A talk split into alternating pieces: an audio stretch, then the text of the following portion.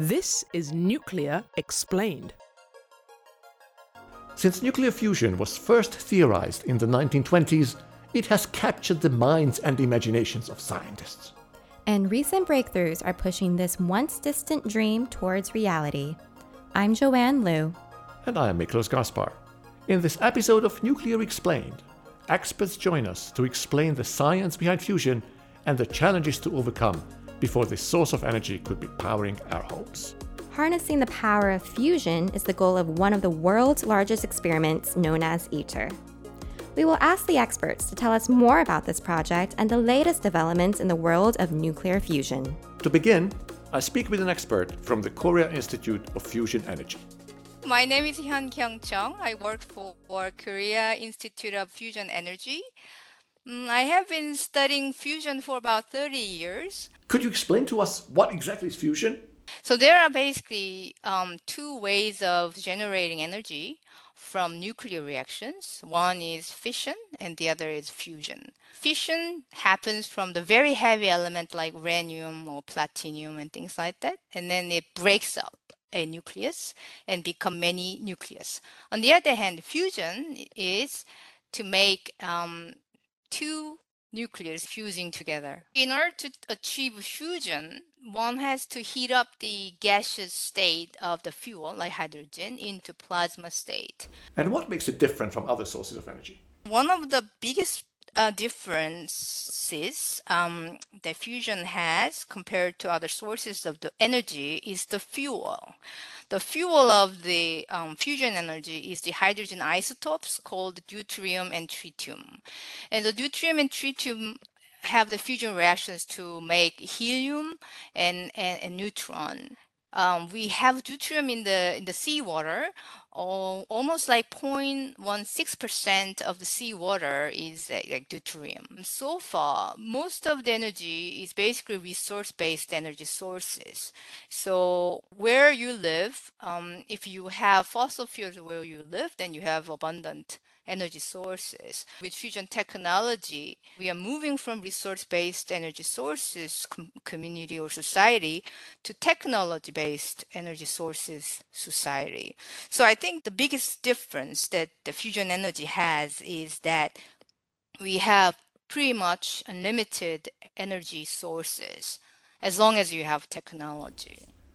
There's a lot of talk about ITER, but what is it? You know, it's often called the largest experiment ever. Why is that? The main goal of ITER is to produce five hundred megawatt fusion power and then achieve the self-sustaining burning plasma. ITER is basically a tokamak. Basically, the sun has gravitational confinement. In other words, sun has huge mass, so it has gravitational force, so the hydrogen in the core cannot escape. Unfortunately, on the Earth, we do not have such a thing as a, a sun. So we make container uh, called tokamak. Tokamak is probably the easiest um, device to um, create fusion reactions, self-burning plasma. So there are seven member states, U S A, E U, Japan, Russia, and China, Korea, India, and it is built in, in France in at the um, Cadarache. It's The first plasma operation is planned for two thousand twenty-five, and they are designed or they are planned to demonstrate self-burning um, by two thousand thirty-eight. And why does it need fifteen to twenty years to be built? Seven member states uh, will build the machine and deliver the components, and then each organization will assemble. It's a huge machine. The vacuum vessel that contains this plasma is huge.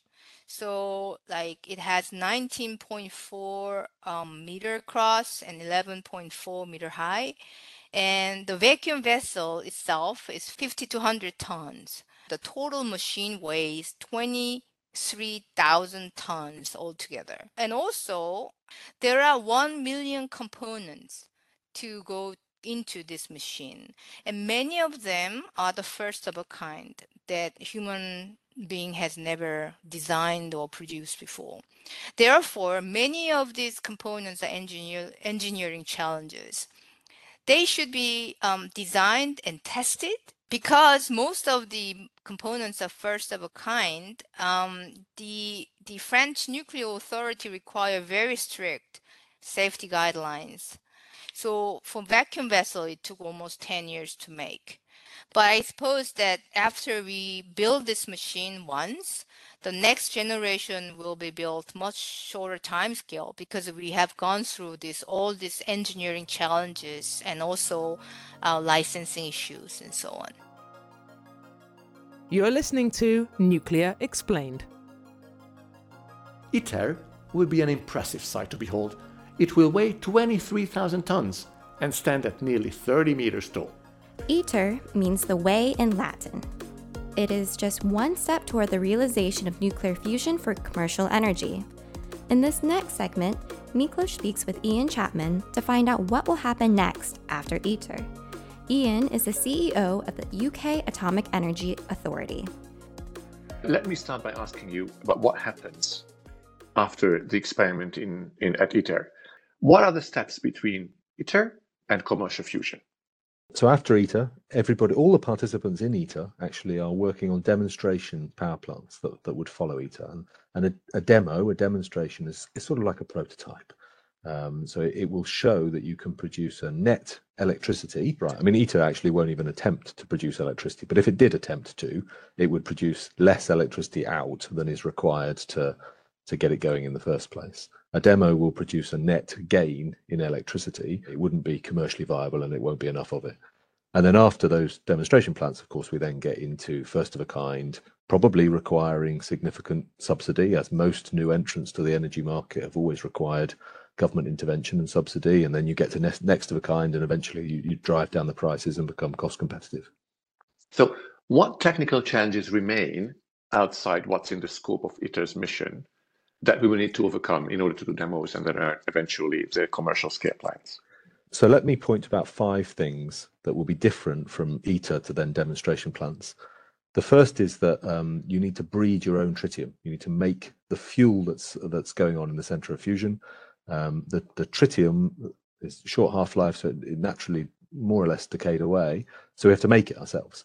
Um, and ITER won't do that, but a demonstration plant will. So it will produce all of the fuel that it needs.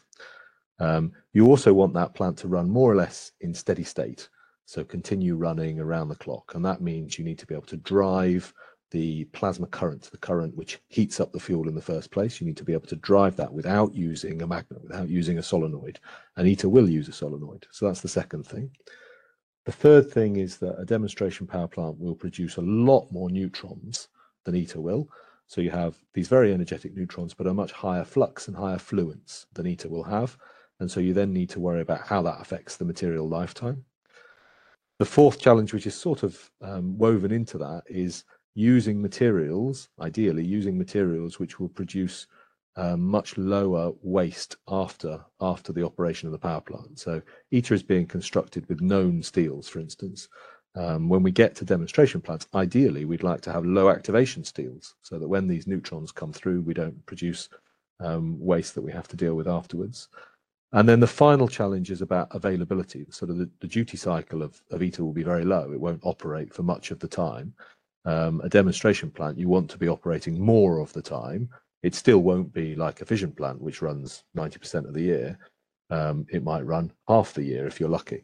And so you, you want to increase that availability, which will be a big step from, from ITER. So, so you mentioned five areas that need um, solutions, but where does the research st- stand globally in these five areas? I presume we are not going to start the research after ITER. This is all ongoing. Uh, a- absolutely. So, so there's research in all of those areas. Indeed, there are designs for demonstration plants happening at the same time as us building ITER, right? So we're not waiting for ITER to be a success and then start thinking about what a demonstration plant looks like and start the concept work and start the research. That's absolutely happening in parallel because we want to get there as quickly as possible. Today, using today's technology, we couldn't do any of those five things, um, and we need to make breakthroughs in all in all those areas. After demos, what will then happen next? I mean, you've mentioned that, well, then we'll need to build uh, commercial reactors, but what, what are the challenges at that level?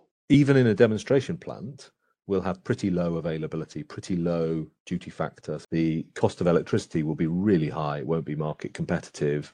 So the demonstration plant will be optimized with what we know today and what we know in, in the near term, um, and aiming just to sort of break even to produce this net electricity. The commercial plant, the first of a kind, might aim for a much higher output point so that the cost of electricity might come down. So you're optimizing for different things because you're trying to get into the market. You're trying to produce something that somebody will want to buy. So perhaps at that point then we are moving from what's more of a research task into engineering challenges and then business. Exactly. Yeah. Yeah, it's a good way of putting it. So what about things like regulatory framework, public acceptance, the different supply chains and workforce development, just so that an ecosystem is created for industrial fusion? All of those things are absolutely essential, right? They're, they're, they're, I, I call them sort of enabling interventions. Without them, you know, you can have the technology, but you can't take it to market if you don't have a regulatory framework. In, in my view, we should be starting them now, just like we're starting research now on things which will follow in the future. And we're doing concept design work for demonstration plants now before ITER has got up and running. We should be working on those enabling interventions now as well, right? So as I say, you can have a design, but if you don't have a regulatory framework, if you don't have public acceptance and pull from the market, if you don't have the skills base, if you don't have the supply chain, you can't actually take it to market and you can't make any impact on the climate change problem. So we need to start stimulating all of those things today so that they're ready, so that those enablers are ready for when they're required. So from what you know, are there countries working on developing a regulatory framework yet? Uh, absolutely. For instance, the in, in the U K, um, a bill was read in, in our um, parliament which clarified how fusion will be regulated in the future. So that is, that is very live subject. It's going through primary legislation in our house right now, and we will have a, a decision about how fusion is regulated maybe spring next year. Um, and then that regulator will start upskilling and start developing a team and, and start establishing a framework. You're listening to Nuclear Explained. Fusion represents a nearly limitless, clean, safe, and self-sustaining source of energy. It is estimated that fusion generates nearly four million times more energy than a chemical reaction, like the burning of coal, oil, or gas. We've heard from our guests about the challenges to be addressed. Now, we'll turn the conversation to learn about the latest breakthroughs in fusion development. Dennis Whyte will tell us more. I've worked on fusion my entire career. I I don't think I've ever seen so much excitement around fusion. Dennis is the director of the Plasma Science and Fusion Center at the Massachusetts Institute of Technology. A common misperception is that fusion hasn't occurred or we failed in, in making fusion. In fact, we've made fusion reactions. In fact, we've made temperatures that exceed fifty million degrees Celsius. But what was needed was essentially the combination of sufficient um, containment, uh, temperature, uh, and density of the fuel that it actually pushed it over this threshold, which is to achieve net energy gain from the fuel. So this means at that point that the amount of fusion energy which is being released exceeds the amount of heat that you had to apply to the fuel to get it to those conditions. Um, and what the last year has seen is a very exciting set of, of, of progress uh, around this. The prime examples were our colleagues at, at JET, which is a magnetic confinement fusion device in the United Kingdom, achieved a record for the amount of fusion energy which was produced, which was significant. It was producing around six or seven million watts, which is a lot of power, of fusion power, for around ten seconds, uh, and in fact set a new record for the total energy. Um, our colleagues at the at Livermore National Laboratories uh, and the associated uh, collaborators at the National Ignition Facility in California with laser fusion, which is a very different approach, but is also trying to reach these, these similar conditions, actually got the point where the fuel for a brief period of time was being dominated by the fusion reactions and the heat that it was producing. So that was very exciting. Uh, and then the final one was um, in, in jumping back to magnetic fusion again, that it, although it wasn't directly a, a demonstration of, of fusion, we actually uh, demonstrated a new kind of um, electromagnet that that promises to greatly enhance the efficiency of those containment devices. Uh, and that was actually done uh, at M I T along with our uh, collaborators at Commonwealth Fusion Systems. So it was a it was a pretty big year, and it felt like advances uh, along multiple pathways, which are combinations of scientific and technological breakthroughs that really felt that, you know, fusion was getting closer. And I think it is. Given these latest breakthroughs, what more needs to be done, and how can we accelerate the possibility of fusion energy becoming a reality? But practical fusion energy systems, which is what we all want to see, which is putting electricity on the grid and making carbon-free energy at a large scale, it has um, both technical and, and economic challenges. Uh, and that integration, I see it as the most difficult challenge. We have to advance the, the conditions of the science, make the technology robust, and actually learn how to make it um, essentially inexpensive enough that it'll actually be used by people. Beyond that, I imagine it also takes a lot of resources and funding.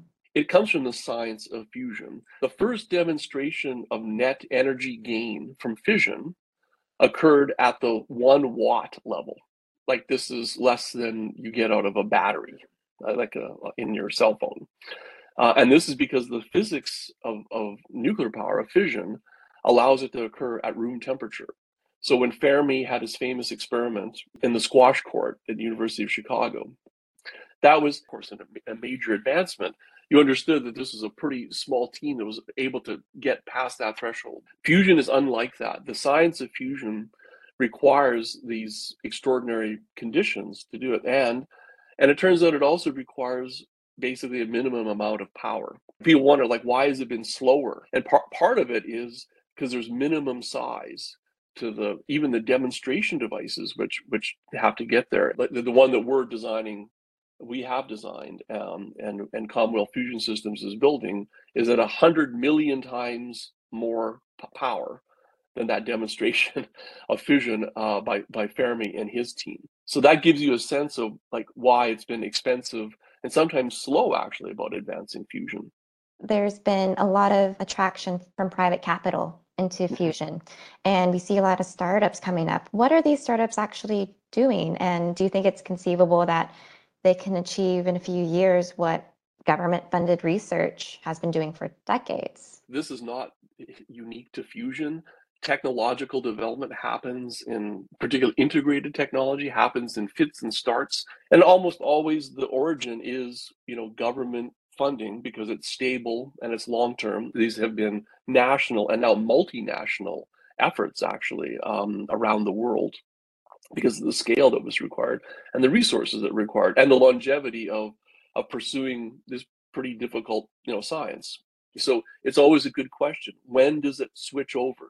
Right now, with the urgency of climate change combined with these real advances, actually, in the science and, and technology understanding of fusion, have basically pushed this into a way that says, you know what, we want to pull this sooner into the private sector, with the idea that that's going to be what, you know, accelerates the development of actual commercial fusion power plants. Private sector has spoken and wants to invest resources into this, you know, alongside what are substantial government programs.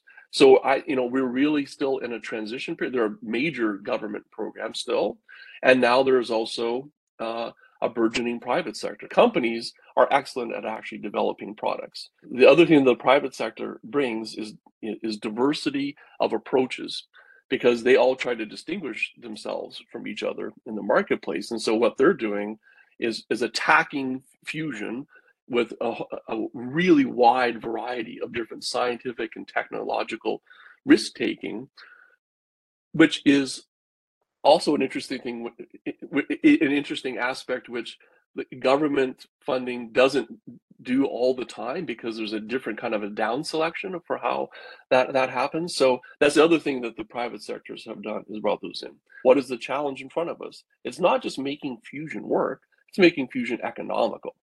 And that actually is, of course, what companies will excel at, and the private sector will excel at. Um, because that's their, in the end, they have to sell to a customer that fusion is so important to the energy future of humanity that we, it, it's good that we actually try some different approaches to it. The realization of fusion may be closer than we think, but how close? I've asked Ian this burning question. They're one of the forefathers of fusion, a chap called Lev Artsimovich, who was asked this question in the nineteen seventies. Um, and he answered the question by saying, fusion will be ready when the world needs it. And I still think that that answer holds true today.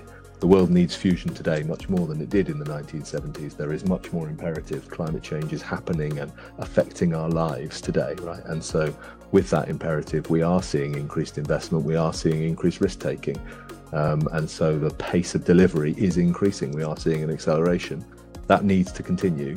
And as for when fusion will be on the grid and, and when people can buy fusion power, it's entirely dependent on how much risk you take, how much money you spend, what breakthroughs we can achieve. So it's when the world needs it, when the imperative drives it to happen. For fans of Back to the Future, did you know the DeLorean time machine is powered by nuclear fusion? The Mister Fusion Home Energy Reactor used household waste, like that banana peel and beer can, to fuel the time machine. We hope that you have enjoyed today's show. Subscribe to Nuclear Explained to learn more about the world of nuclear and how nuclear is integrated in our daily lives. Go to iaea.org forward slash podcasts for more information and resources related to this episode and more. Have a question or want to share feedback? Send us a voice recording or write to us at nuclearexplained at iaea.org. I'm Joanne Liu. And I am Miklos Gaspar. Thanks for joining us. You have been listening to Nuclear Explained.